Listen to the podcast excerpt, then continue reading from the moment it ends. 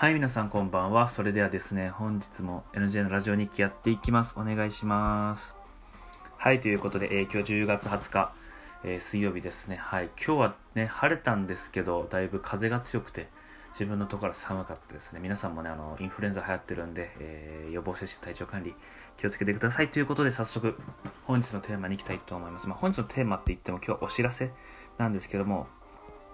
放送日時の変更です。はい。1ヶ月前ぐらいにね、放送日時変更したんですけど、あのーまたね、自分の大学の方で授業の日程が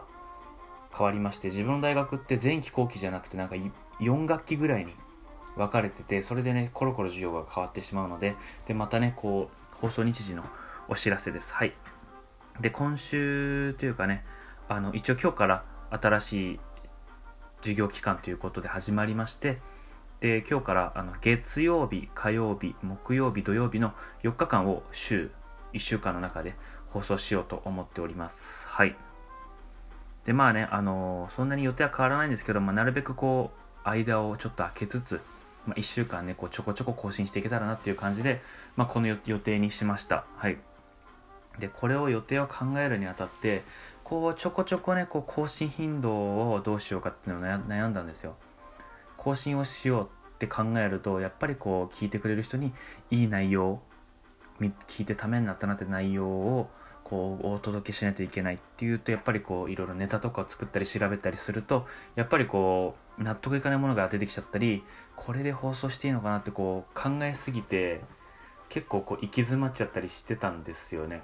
前回の放送手応えあったからじゃあその次はもっと手応えあるのもっともっとっていう風にやってちょっとねこう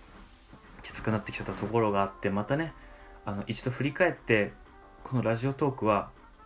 もちろん皆さんにねあの有益な情報とかお届けするっていう目的もあるんですけどそれと同時に頑張りすぎないようにもしようかなと。疲れた時はこう緩くこうリラックスした感じでもやとりあえず続けていこうかなと。思います。考えすぎてなんかこう自分で納得するしないで更新日時がこう更新できなかったりとかすると本当に迷惑かかってしまうので少しでもいいからこう更新頻度は必ずこう継続するようにしていきたいっていうふうに考えましたね。ちょっと考えすぎちゃってましたね、はい。まあ、今回はねまあかといって手を抜くわけじゃなくてまあ緩くかつ更新頻度を上げてやっていこうかなと思います。はい。まあ今回はね、えーまあ、今回こういうお知らせということではい。